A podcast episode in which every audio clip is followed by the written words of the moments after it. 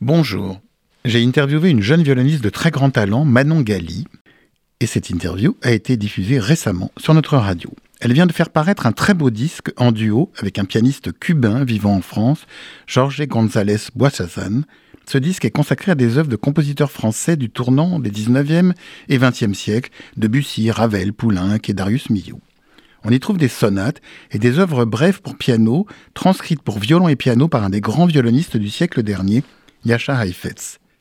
Interrogé au sujet de ce dernier, Manon Gali me rappelait son importance essentielle pour tous les violonistes.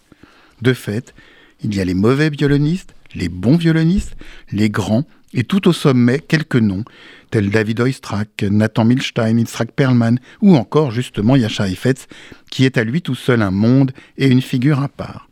Quand on veut savoir ce qui fait sa singularité, il suffit d'écouter un de ses enregistrements, et ils sont nombreux et facilement disponibles.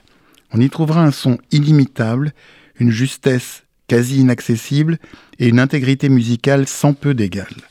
Mais qui était cette figure si importante du violon? Yasha Heifetz est né dans une famille juive de Vilnius, en Lituanie. Il a commencé l'étude du violon à l'âge de 3 ans avec son père, Ruben Heifetz, violoniste professionnel. Il a poursuivi dès l'âge de 5 ans sa formation à l'Académie royale de musique de Vilno avec un élève du grand Léopold Auer, qui fut également le maître de Nathan Milstein. Il a poursuivi de brillantes études et à 12 ans, Yasha Heifetz faisait ses débuts à Berlin en jouant le concerto pour violon de Tchaïkovski, concerto justement dédié à son maître Léopold Auer, qui avait refusé de le jouer, le trouvant tout simplement trop difficile. Au moment de la révolution russe, Heifetz a gagné les États-Unis avec sa famille, pays dans lequel il est resté une star incontournable jusqu'à sa mort en 1987. Son dernier récital date de 1972 et on peut facilement s'en procurer l'enregistrement. Heifetz a formé pendant un temps un trio avec Arthur Rubinstein et Gregor Piatigorsky. On l'a appelé le One Million Dollar Trio pour des raisons qui peuvent aisément se comprendre. Et on peut facilement voir sur YouTube un film où ce trio joue le premier trio de Félix Mendelssohn, film du reste réalisé par le grand Jules Dassin.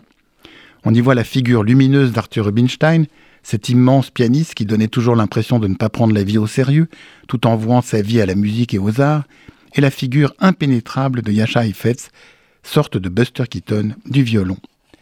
Contrairement à une certaine idée reçue, son jeu n'était pas du tout froid, mais au contraire vibrant et chaleureux, et la perfection n'excluait en aucune manière la sensibilité. Quant à moi, j'aurai le plaisir de vous retrouver dimanche prochain à 23h pour une nouvelle interview. Ce ne sera pas Yasha Heifetz, que je n'ai jamais eu la chance de rencontrer et qui m'aurait tout de même sacrément terrorisé, mais un musicien ou une musicienne de très grand talent. Bonne journée sur RCJ.